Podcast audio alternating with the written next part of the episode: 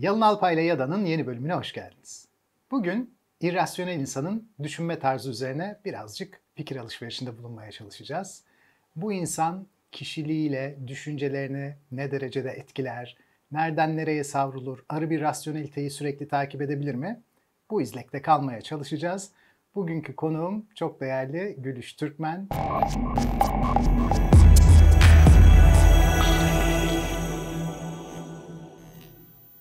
Gülüş hoş geldin. Hoş bulduk Yavuz. Nasılsın? İyiyim sen? ben de iyiyim. Gayet iyiyim. Keyifli bir sohbet olacak. Eminim. Senle olunca kesin öyle olacak. Şimdi bak merak ettiğim şeyler tabii dolu. Ee, sana soracağım şey özellikle son dönemde postmoderniteden sonra 60'lardan sonra bu irrasyonel insanın daha çok dolaşımda olması sözcük olarak irrasyonel insan kavramının daha çok dolaşımda olması ve rasyonel yapıların ekonomide, sanatta, kültürde, eğitimde giderek aşağıya doğru bir ivme kazanması. Biz öyle düşünüyoruz ki genellikle düşündüğümüz her şey rasyonel, düşünmediğimiz şeyler irrasyonel. Ama bugün öyle sanıyorum ki şunu söyleyebiliriz. Artık düşüncemizin kendisinin de irrasyonel olduğunu, olabileceğini, bazen de kaçınamayacağımız şekilde öyle olduğunu biliyoruz. Ama bu bilgi bize çok makro bir bilgi. Çünkü içeride aslında neler döndüğünü tam kavrayamıyoruz. Bu belki de tam kavranabilecek bir şey de değil. Çünkü rasyonellikle anlaşılabilecek bir şey değil gibi görünüyor. Sana şöyle bir şey sormak istiyorum. Bir şöyle başlayalım. İnsanın düşüncelerini etkileyen bir sürü irrasyonel bileşenin arasında kişilik de etkilerden bir tanesi mi?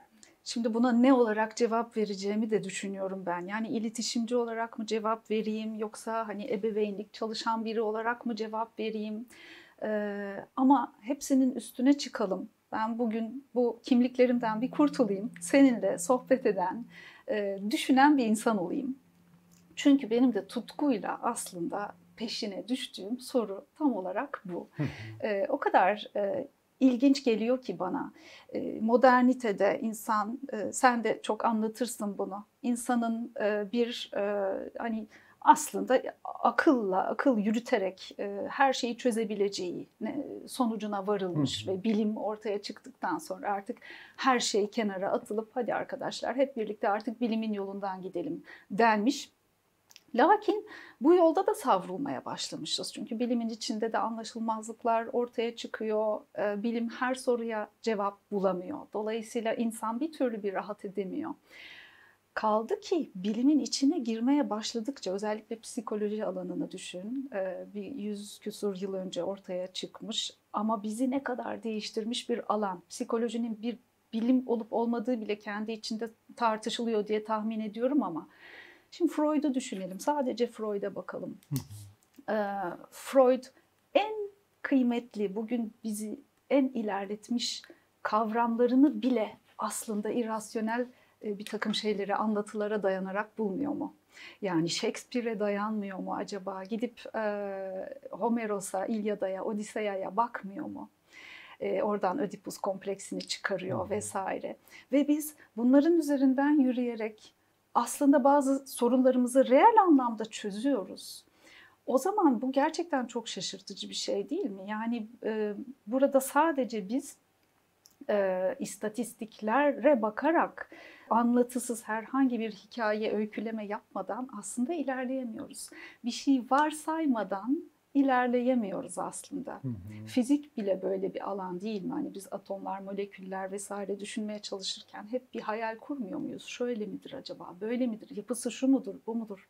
Güzel bir yere getirdin. Yani şimdi bilimsellik hı hı. çok eski bir şey değil. Hı hı. Ee, bir yapı olarak, bir kurum olarak kendini ortaya koyması çok yeni bile sayılabilir. İnsanlığın o bütün geniş tarihi düşünüldüğünde. Şöyle bir yaklaşım var. Başta bir hipotezin ileri atılması. Sonra bu hipotez bazı durumları açıklıyor gibi görünmeli. Evet. Böyle bir hipotez ortaya atıyor. Sonra bu hipotezi sınamaya başlıyor. Hı-hı. Deneylerle, gözlemlerle gerçekten böyle. Şöyle bir şey var mesela Yalın değil mi? Freud'la ilgili bir e, eleştiri var. Canım Freud bu hipotezleri ortaya atmış ama kendisi de yaralıymış zaten. O da çocukluğunda şunu yaşamış, bunu yaşamış. Hakikaten bakıyorsun çocukluğuna tuhaf bir ailesi var. Ee, anne kiminle ne yapıyor belli değil. Ee, bakıcı acaba Freud'a bir takım istismarlar yapmış mı yapmamış mı? Ne yaşadı bu, bu adam çocukken? Belli değil. O zaman diyorlar ki e canım o sağlıklı değilmiş ki sağlıklı düşünebilsin. Biraz önce sordun ya bana hani kişilik ne kadar etkiliyor diye. Düşünce kendi içinden çıkar, çıkarsamalar yapmaya elverişli. Yani konuşurken bir önerme ortaya atan, sonra o önermeden başka bir önermeye sıçrayabilen ve arada düzgün bir mantık silsilesi kuran yapı. Fakat bu silsile her zaman arı bir soyutlamayla gitmiyor da bizim hayata baktığımız yerin konumundan, ön varsayımlarımızdan, düşüncelerimizden, başımıza gelenlerden yani genetik faktörlerden mesela çabuk sinirlenen birisi başka konularda başka şeyler düşünüyor. Geç sinirlenen başka türlü düşünüyor. Genetik faktörler var. Kişisel deneyimlerimiz var. Toplumsal olarak tarihin bize biriktirip attığı şeyler var. Kültürel olarak coğrafyayla sıkış, sıkıştığımız bir kamusal bellek var. Üzerimizde çok fazla filtre var. O filtrelerin hepsinden baktığımızda düşünce o filtrenin bütün ışıklarıyla etkilenen ve ona göre değişen bir yapıya ulaşıyor. Bu yüzden mesela 18. yüzyılda düşünülenlerle 21. yüzyıldakiler farklı. Çünkü hem veri girdisi farklı hem de etraftaki düşünce ağı bambaşka şekilde. Şöyle diyebiliriz. Mesela kültür ne anlama geliyor?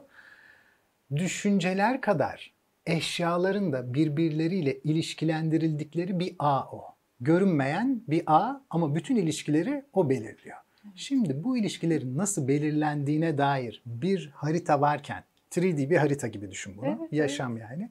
Onun içinde konumunu alırken insan arı soyutlamayla konum almayı istiyor ama alamıyor. Alamıyor. Çünkü bulunduğu o bağlam onu dört bir taraftan çekiştiriyor. Şimdi bir de bunun sana sormak istediğim bölümü var. Kişilik bölümü. Tamam. Şimdi kişilikten şunu düşünüyorum. Mesela bazıları diyorlar ki bir konferansa işte katılmıştım. Sorulardan bir tanesi şu. Üstün zekalılar genellikle sorunlu oluyorlar. Sizce neden sorunlu oluyorlar? Şimdi mesela bu tamamen arı düşünceden kopmuş bir sürü bağlamın içinde parçalanmış bir soru. Niye? Çünkü bir kere üstün zekalılar arı şekilde sorunlu olmak için herhangi bir özellik barındırmazlar. Ama ne olmuş olabilir? Bazıları sorun yaşamış olabilir. Bu sorun IQ'sünün yüksek olmasından neden kaynaklansın? Şundan söylüyorum bunu. Zeka nedir? Farklı veriler arasında başkalarının bulabildiği ilişki sayısından daha fazla ilişki bulabilmek. Yani şeyler, varlıklar arasında normalde görülenden daha fazla bağlantı bulabilme kapasitesi. Dolayısıyla çok büyülü bir şey değil. Ayrıca daha çok bağlantı bulmanın bir sorun getirdiği meselesi de arı soyutlamaya kapalı. Yani neden böyle bir şey olsun? Şöyle bir yanıt vermiştim. Demiştim ki böyle bir şey pek olmaz. Oluyorsa ya toplumla çatışıyordur ya kültürle çatışıyordur ama muhtemelen kişiliği yüzünden böyle oluyordur. Şimdi şunu söyleyebiliriz. Sorunlu olmaya yatkın kişilikler var. Sorunlu olmaya yatkın olmayan kişilikler var. Dolayısıyla herkes tabii istiyor ki bir sorunlu bireyle karşılaştığında ve bu birey de özellikle onun çocuğu olduğunda o sorunlu birisi olmasın da sorunlu olması iyi bir nitelikle örtülensin. O sorunlu davranışın tamamı aslında iyi bir niteliğin taşmasından kaynaklanıyor olsun. Ama böyle bir şey yok. Bu bir meşrulaştırma ve doğru değil. Ve kültürün herkesin çocuğunun üstün yetenekli olması baskısını getirmesi yüzünden ebeveynlerin bulduğu bir e, kısa çözüm yöntemi. Evet. Şimdi bak burada bile ne görmüş olduk? Sana sorduğum soruyu. Ebeveynin kişiliğinin çocuğunun zekası üzerine düşünmesi gerekenleri nasıl da etkilediği, örttüğü, perdelediği ve çarpıttığı. Şimdi sence kişilik düşünce tarzını ne kadar etkiler ve bu kaçınılabilecek bir şey midir yoksa kaçınılmaz bir şekilde var mıdır? Buna cevap verebilirim. Öncelikle bahsettiğin şey, bu biraz önce bahsettiğin pek çok katman, pek çok perdeden mi bahsettin, örtüden mi bahsettin, güzel bir söz söyledin. Bunların hepsini aslında sadece ebeveynlik bağlamında değerlendirdiğim bir kitabım var. Şurada duruyor, annelik haritası. Bu haritada tam olarak dediğin şeyi yaptım aslında. Bir anneye e, kendi düşüncelerinin nelerden etkilenebileceğini gösteren bir oyun hazırladım. Ve bahsettiğin o türlü katmanları yani kültürüydü, eğitimiydi, kendi annesinin babasının ona verdiğiydi, eşinin tavrı, çocuğunun kendi kişiliği vesaire bütün bunları devreye sokup da verdiği kararın dediğin gibi hani ne kadar etkileyici ve doğru ve yanlış ve e, belki de sağlıklı olup olmadığını görebileceği bir mekanizma kendisine hazırladım. Sen biraz önce dedin ki e, biz bunu görmeye çalışıyoruz ama göremiyoruz dedin. Benim iddiam o haritada işte bak bu haritayla görebilirsin diye. Hakikaten bu iddiayla çıktım ve bak görüyor musun nasıl da görüyorsun diyordum. Mesela işte çocuğuyla birlikte uyumanın önemini savunuyor ama aslında bu sağlıksız. O haritada görüyor. Aa bir bakıyor diyor ki aa hakikaten sağlıksız bir alandaymış benim bu fikrim.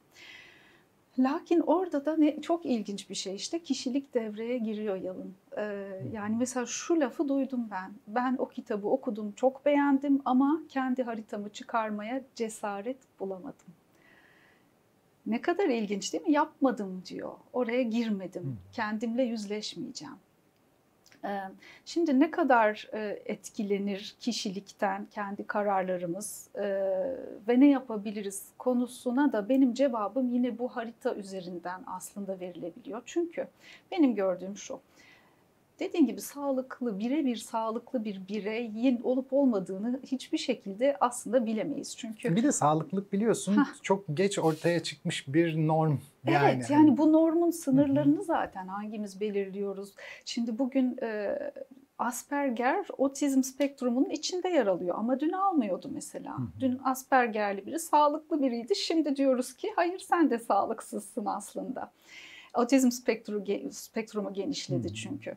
E şimdi biz bunu tarih içinde istediğimiz gibi esnetebileceğiz. Yani gittikçe daha fazla işte senin de sorunun bu, senin de sorunun şu. Bir yerde de çok güzel bir şey. E, ama sonuçta şöyle bir şey var. Bir takım kategorilere hepimiz giriyoruz Hı. ve bir takım e, noktalarda hepimizin işte kör noktaları da var, e, sıkıntıları da var. E peki nerede bu gerçekten ciddi bir sorun haline geliyor? Bence psikoloji buna güzel bir şey bulmuş. Toksik kişilik diye bir şeyden bahsediyor. Kişilik bozukluğu dediğimiz bir alan. Yine onun bak sınırı belli değil belki ama en azından şimdi artık bir ekstremden bahsediyoruz en azından. Bir uçtan bahsediyoruz. Şimdi narsisizm herkeste olan bir şey değil mi? Yani e, sen bir takım yeteneklerin olduğu için bu yeteneklerine gözünü kapatamıyorsun. Yani tamam ben şu konuda iyiyim, şu konuda iyiyim. E ben bunu yaparım. E ben bunu senden de iyi yaparım diyebiliyorsun. Bu sağlıksız bir şey değil. Bu sadece senin kendini bilmenle alakalı.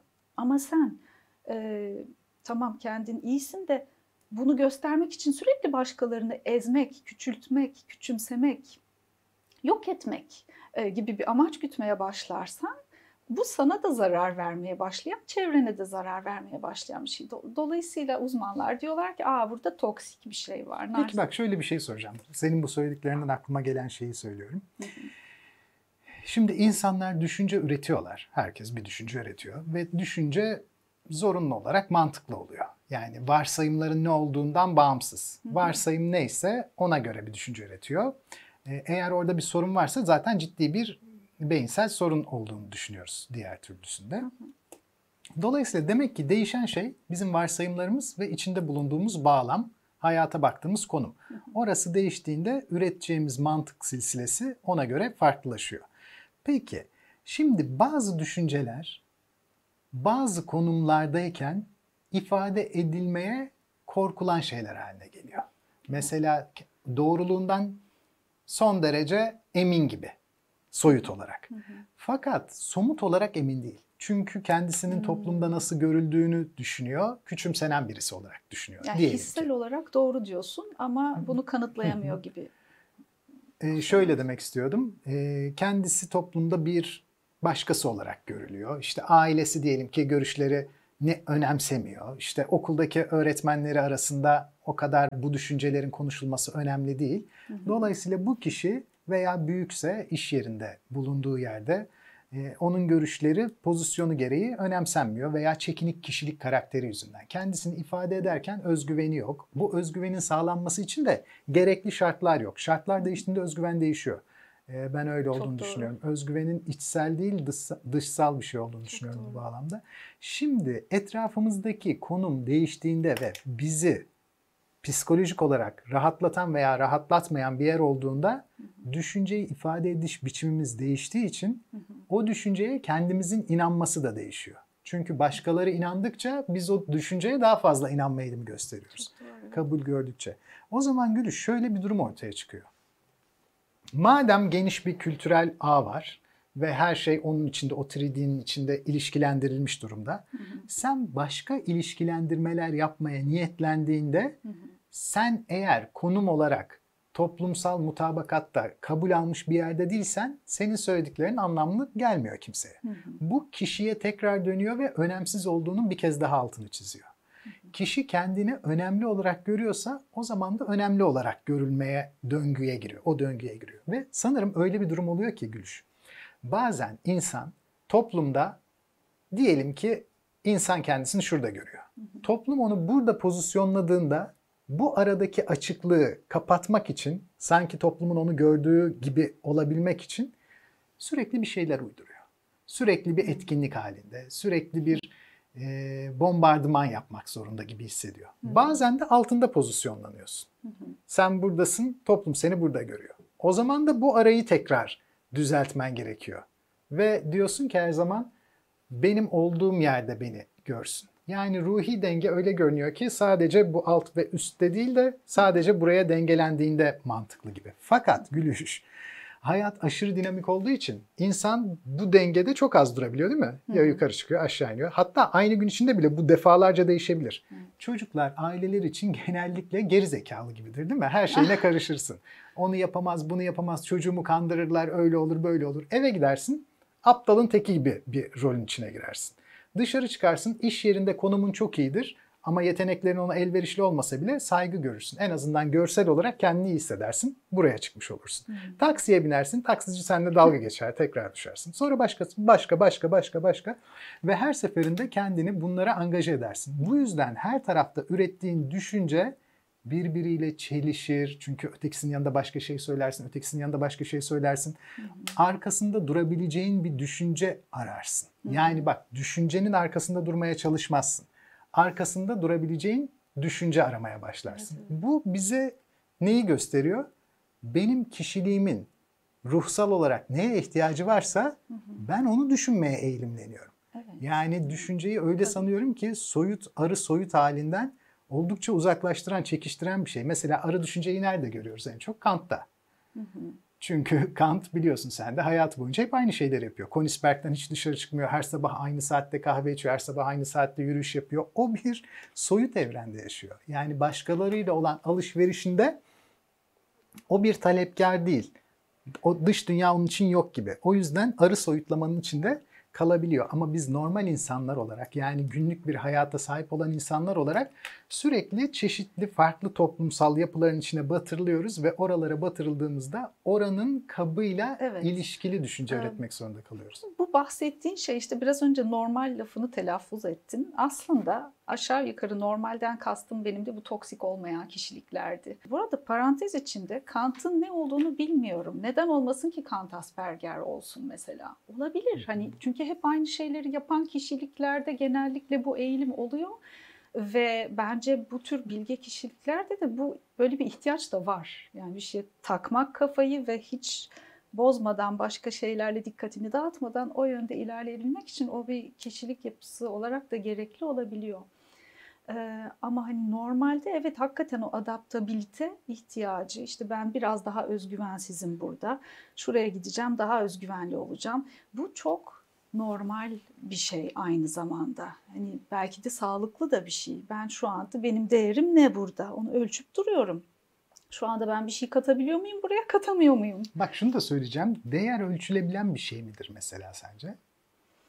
Ah çok zor bir soru bu. Çünkü değeri de sonuçta kültürde belirliyor. Bence de. Bence ölçülemez. Zaman Yani, gibi yani. Evet. Hani evet. evrenin her yerinde nasıl o farklı akıyorsa Evet. bu değerde öyle bir şey. Ölçütü yok.